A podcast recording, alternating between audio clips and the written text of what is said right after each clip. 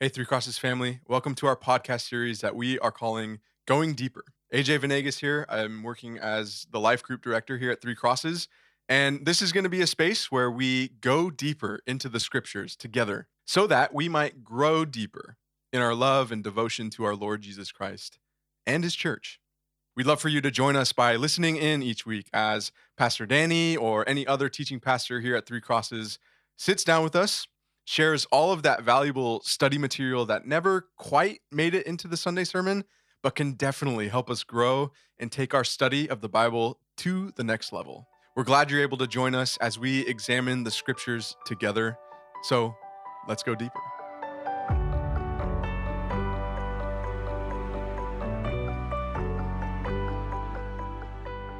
We're sitting here with uh, Pastor Danny Strange. Pastor Danny, welcome.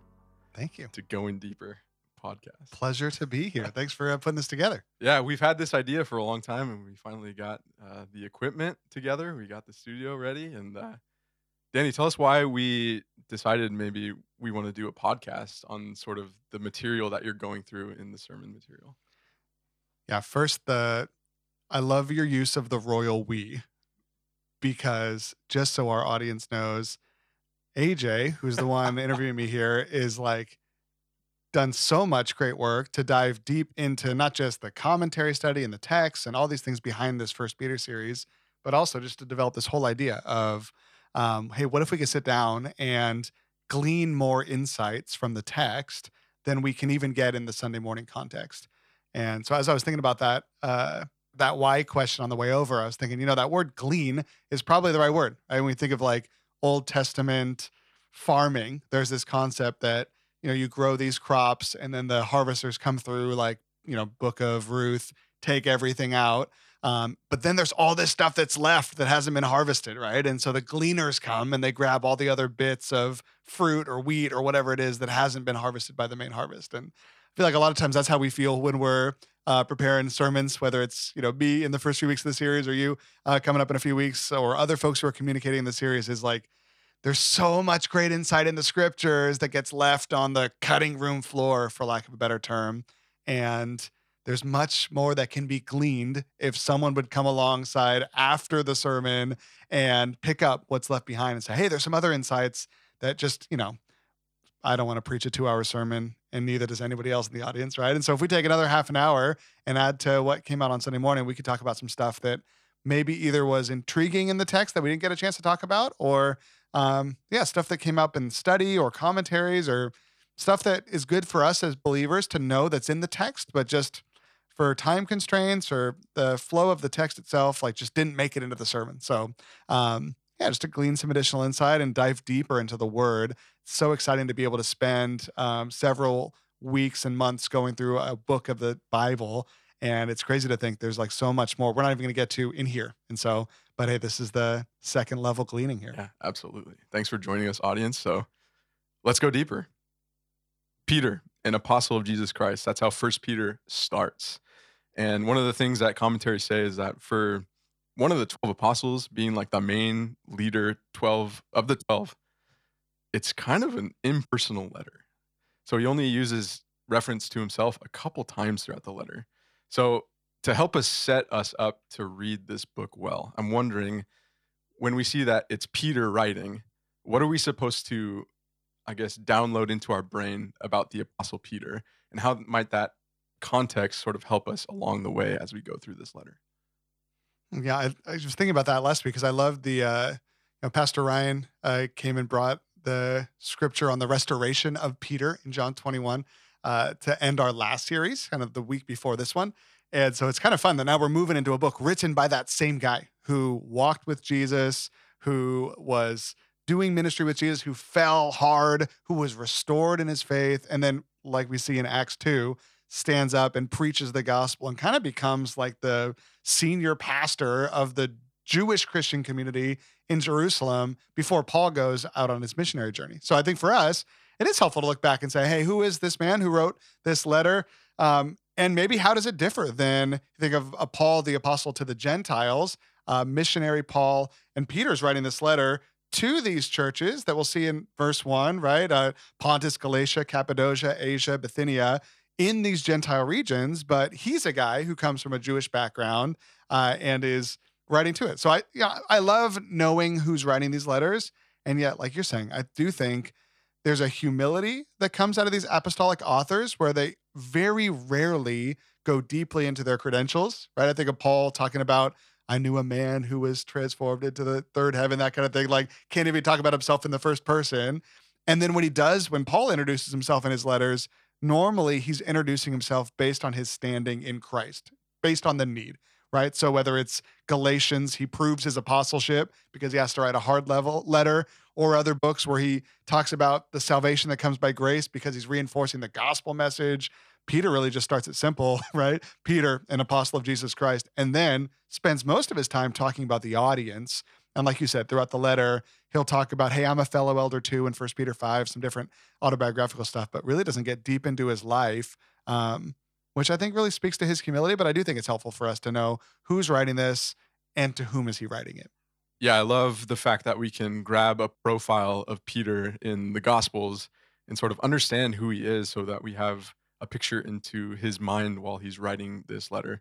But another thing we get insight, which you mentioned, was his audience. So he outlines in verse 1 to those who are elect exiles of the dispersion in Pontus, Galatia, Cappadocia, Asia, and Bithynia. Now, a couple observations here that we might be able to make. Uh, like you said, we know that Peter was entrenched in this Jewish culture from the outset, and he uses these Jewish terms elect, exiles, dispersion, all of those have something to do with the Jewish story. Yet, there are also some commentators that say this letter seems an awful lot like a Gentile letter. And so, the second question I got for you is it seems as if Peter is doing something strategic here by using these Jewish terms and then addressing an audience that may be Gentile, maybe kind of a mixture of both.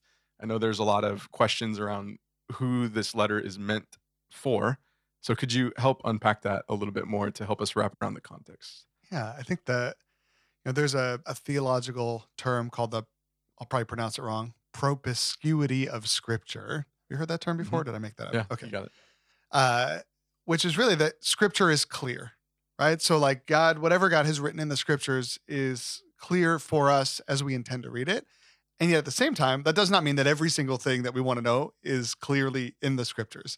And so I think that's part of the tension for me that I has never been hard, hard in the sense of like faith altering, but part of for me doing Bible study is deciding, okay, what has God made plainly clear for us on purpose?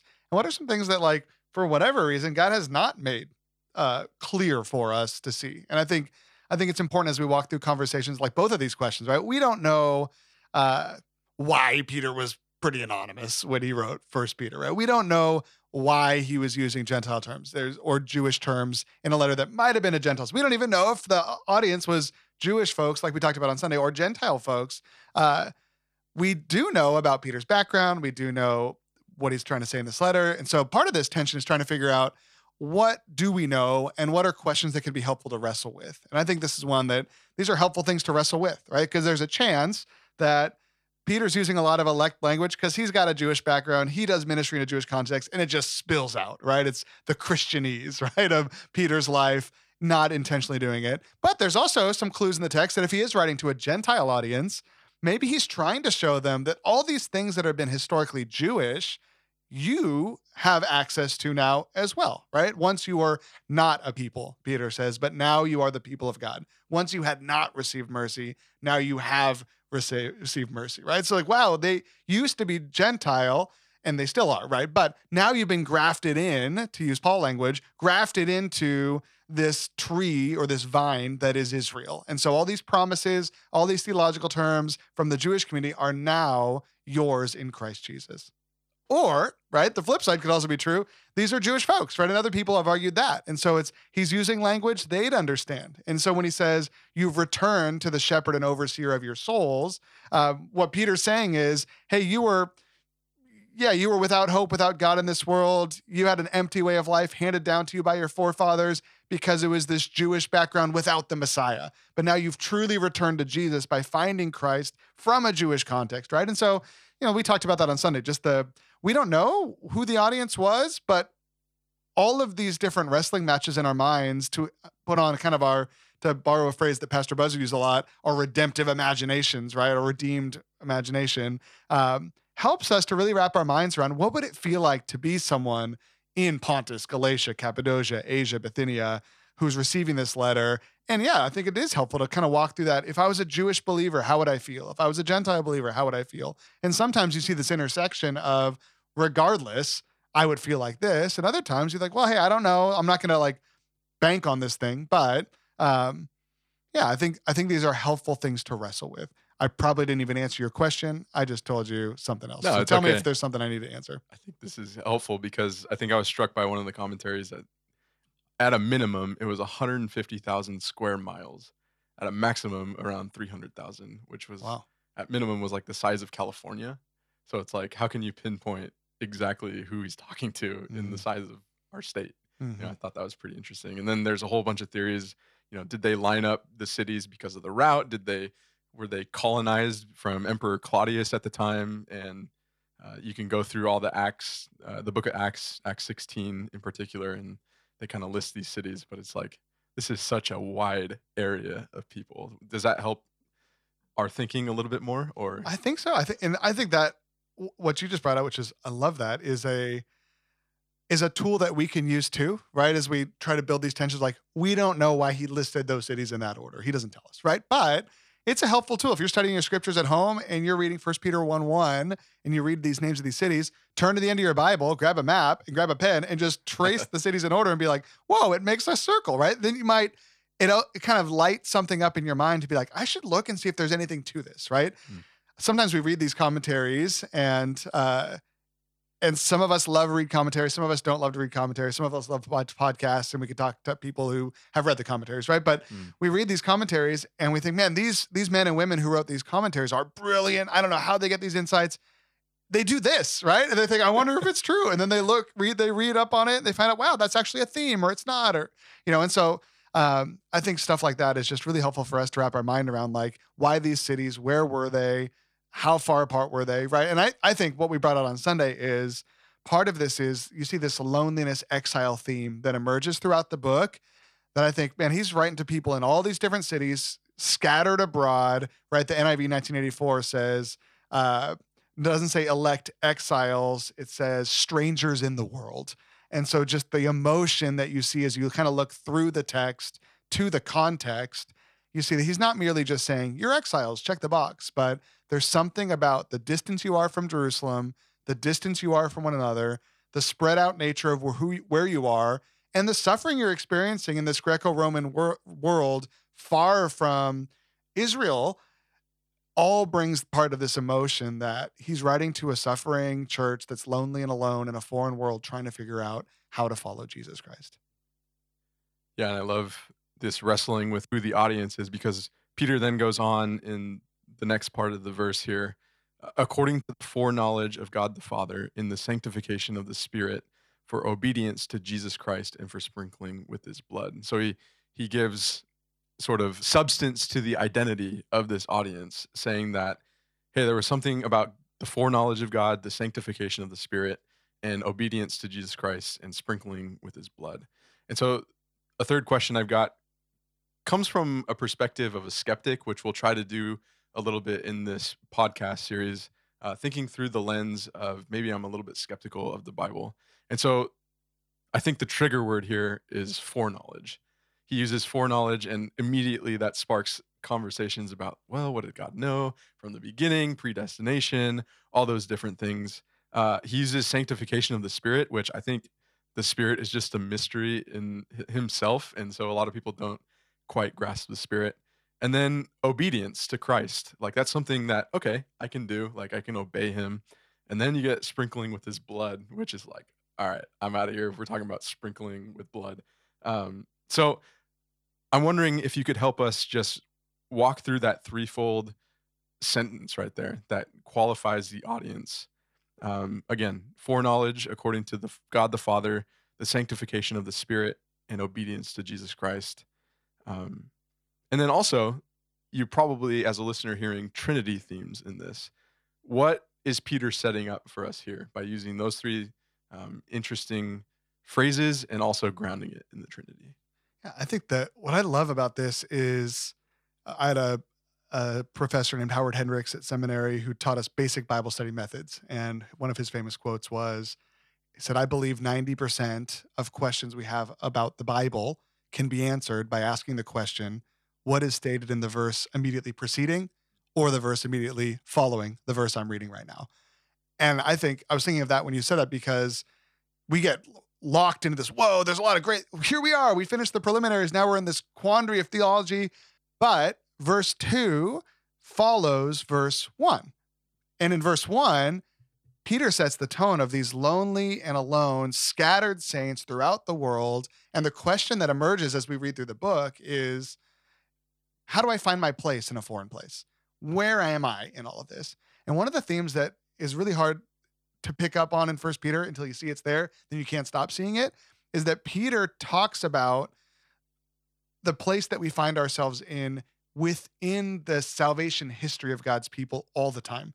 Like if you read Peter, you almost see this structure where he's moving from the beginning, right? The Old Testament and moving into the eschaton, right? When Christ comes back. So we see in First Peter these these concepts of the prophets who spoke of the grace that was to come to you, right? And so there's some we can talk about that that week. Is that Old Testament prophets or New Testament prophets? But there's these prophets who spoke forward about where we'd be right now. We see Jesus who died to initiate uh, this forgiveness, who raised from the dead to bring us into this new life. We see Old Testament, right? And then we start seeing like we're in these last times. Here's where we are in salvation history. So part of what what Peter is doing is beginning to ground us in when we're in a world where we don't know which side is up, we don't feel like we belong. We're aliens and strangers here. We're foreigners in a foreign place. We feel like we're not at home.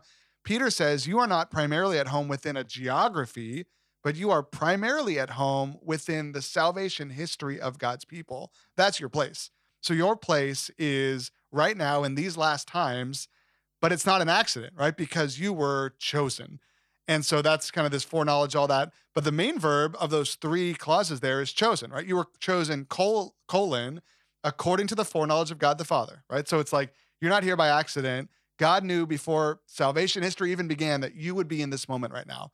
You were chosen according to the sanctifying work of the Spirit, which means you did not do this on your own. The Spirit Himself illuminated you to the truths of the gospel and sanctified you, made you holy through His work. So it's not about you. And you were chosen for obedience, right? And that's when we were like, okay, good, something I can do. Obedience to Jesus Christ and sprinkling by His blood, He says. So it's like, well, hold on, you actually can't do obedience either. You're going to need to be purified along the way and made holy by Jesus. And so He really kind of wraps it up of like, you're living in these last times on purpose because God knew you'd be here. The Spirit made you clean. Jesus has set you on a mission, but He's going to keep cleaning you up as you go. So it's almost like, here's your place. Don't think about your place in terms of the geography in which you live Pontus, Galatia, Cappadocia, Asia, Bithynia.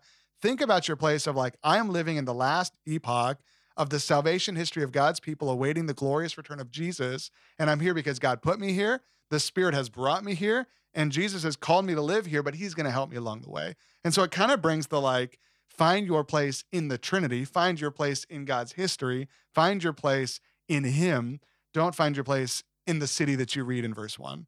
I love the fact that being chosen in God is what kicks us off, especially in the content that is to come, because I know we're going to get into some stuff about suffering and how to handle that. And so that's like a key foundation that Peter lays out. And so Peter, just like a lot of the other New Testament letters, ends this introductory section with the traditional greeting, grace and peace. And so, how might this concept of being chosen, this grace that we have as Christians, and this peace that we have as Christians kick us off as we try to engage with uh, First Peter? We've talked a little bit about what to get and not get out of the scriptures. And I think one warning as we approach the scriptures is to be careful not to get stuff that isn't there. Right. And so that's kind of the alarm that goes off for me when you ask that question is there's a chance, use those words really intentionally. Right. There's also a chance that like grace and peace was kind of like sincerely in the first century, right? Where right. when we yours truly.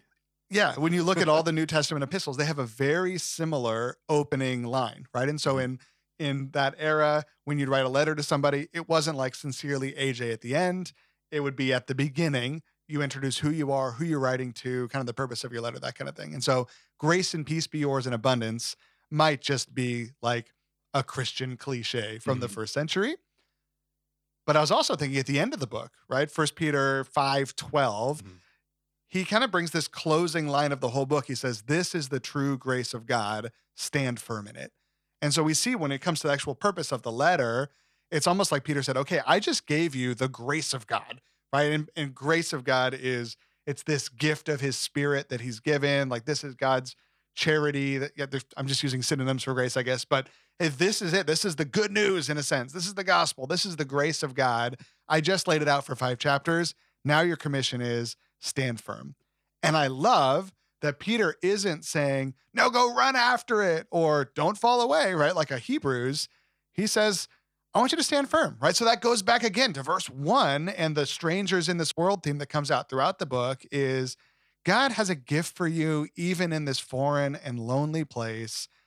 He has a gift of his presence. He's got a gift of his power. He's got a gift of his mission. He's got a gift of his forgiveness. Your job is just to stand firm, right? Stand firm to the end. Don't fall away. Keep on keeping on in this lonely place. And so when I hear grace and peace be yours in abundance, I think could be a cliche, but at the same time, that's where he lands is the grace of God is the place where I want you to rest and stay and not drift away from as you try to exist in a sense in this Babylon um, in the history of the world. Yeah, and I love that the person writing this is the same one, like you said at the beginning of this episode, the same one that denied Christ three times and was graciously forgiven. And now we see examples of him in Acts, like standing firm. And now he's telling us to do the same knowing that we've been washed with the blood of Christ and forgiven and we can go on and obey. And so I love that concept of understanding who's writing it to. Yeah, Peter's the one who I I wonder if the reason he says obedience to Christ and sprinkling by his blood is because A, he's learned you can't always be obedient to Jesus. And the night before he betrayed Jesus was the night that he goes to Jesus and says, Right, I don't want to wash your feet, all that, you know, that kind of concept. And Jesus says, like, unless I wash your feet, you have no part in me. He's like, then just wash all of me. And Jesus says, You're already clean because of the word that I've given in, given to you. Remain in me, right? Like you just need your feet washed. You don't need your whole body washed. And so, like this learning from Jesus himself is kind of starting to trickle into his writings, where it's he knows as a believer, we are clean by the sanctifying work of the Spirit. We're called to obedience, but sometimes we need our feet washed, right? And so we see some autobiographical learnings in the discipleship of Peter coming out, perhaps, in even the opening two verses of this book. Yeah, there's so much in First Peter that we could go on, and I love the format of this podcast that we can like talk about this stuff. And so, my final question to you: Is there anything that's left on what the, we call this cutting room floor concept? Uh, something that didn't make the sermon that you just are so eager to let our audience hear? Yes. And I'm like really excited about this part of the podcast whenever we do it. Because for me, when we started talking about this podcast, that was the image that came to mind was cutting room floor. Thought of uh, I've never created a film back in the day where they used real film, right? But back in Hollywood, they shoot all of this film into the canisters. Then they bring it into the editing, editing room, cut it apart, put it into the final thing. And there was all these scenes that they couldn't use in the movie. And on the floor of the cutting room, they called it, were all of this great stuff, this content that couldn't make it into the film. And I feel like that's a tension every time we preach is Martyn Lloyd-Jones, who's a famous Welsh preacher in the 1970s and 80s. He said, you know what? A sermon is not a commentary. It's not just you walk through these verses and tell them what they mean. It's something else. Like it's it's a movement of God among his people. It's a symphony, he said. And so our job is not merely to tell you everything we see in the text, even if we could. And so we have to make these decisions of what doesn't get into the sermon. And this week, there's something I found in my study that I really thought would be powerful for the sermon because it was so powerful to me personally. And what it is is a letter I found that was written after First Peter was written, but and after the scriptures were completed, but early in the church, in the early church fathers period. This is late second century. There was a letter that was written and circulated throughout the church uh, called the Epistle of Mathetes to Diognetus. And Mathetes is the Greek word for disciple. So it could have just been like a circular letter that went around. It was an apology, like a, uh, a defense of the Christian faith and talking about who Christians are and what they're all about. And it sounded so much like the world of First Peter and the world we live in today. Um, and I'll paraphrase a lot of stuff, but this is Mathetes to Diognetus chapter five. He was talking about who Christians are in this foreign world. And he said things like Christians don't come from any one country. He said Christians don't settle into any one particular city. They don't speak a common language. They don't have any single way of life. They're this mystery type of people. It says they don't have a, some set of rules that someone wrote as to how Christians are supposed to live or conduct themselves in any kind of city. They just kind of, they're different all over the world. They're this unique species. He says, but as they settle into every type of city, into the variety of ways of living they've chosen for themselves, as they adapt into the customs of whatever world they find themselves in, they, and this is a quote, they display to us their wonderful and confessedly striking method of life. And then in chapter five of this epistle, he kind of talks through three different things the citizenship of Christians, the ethics of Christians, and the sacrificial love of Christians. And he talks in the citizenship, he says that they come from all these different countries and they live in these new countries, but they live, no matter where they live or where they come from, they always live like visitors there. Like the world is not their home.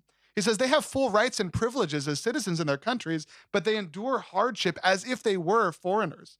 He said, and this is a quote every foreign land is to them as their native country, and every land of their birth is a land of their strangers. They live as strangers and aliens in this world, even when they're naturally born citizens of a place. And then he says they're very strange in the way they live. He says they're kind of like us. They marry, this is a quote, as does everybody else. He says they beget children, but they, Christians, do not destroy their offspring. So he kind of talks about the the way of life in the Roman world where folks had unwanted pregnancies and children and would discard them in garbage dumps. And we know from church history, Christians were the ones who would go and gather those unwanted children. He says, even for themselves, they have kids and they always keep them. They don't destroy their offspring, they're different. He said, they have a common table, but not a common bed.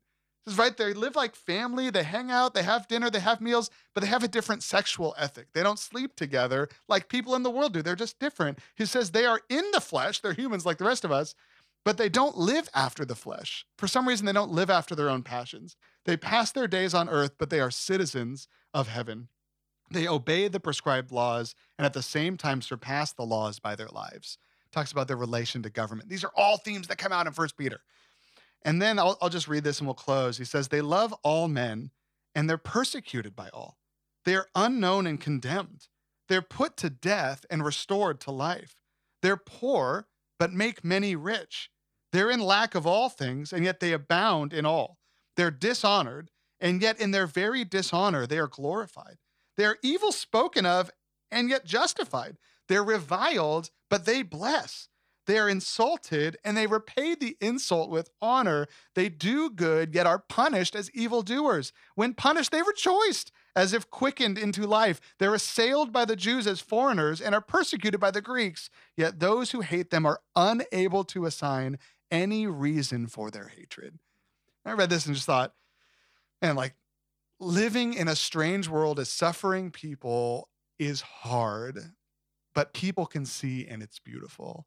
And I think for us as we walk through this book, that's my dream is that we would see in the words of First Peter the ability not just to survive in a world that Christianity is strange and foreign to people, but like Jesus said, all men will know we are his disciples by our love for each other and by living out the Sermon on the Mount, like like this epistle says here. So that was something for me. It was just like hit me like a ton of bricks when I read. Uh, and obviously, you heard how long it was. Couldn't put in the sermon. So I'm glad we had a context to bring that out. If that's helpful to anybody out there. Yeah, there we go. I think it's really helpful uh, as we live as foreigners, as strangers in this particular strange world that we're citizens of called the East Bay area seeking to transform the East Bay with the gospel through love and through following Jesus and doing what he commands. So we hope this has been helpful for you to dive deeper into your own study of First Peter. We hope that you join us as we sit down with Pastor Danny or any other teaching pastor that preaches on Sunday and uh, just hear what their studies have brought out in their own lives and uh, hear some more cutting room floor material. And so Pastor Danny, thank you for taking us deeper. And uh, thanks for being here. Yeah, thanks for having me.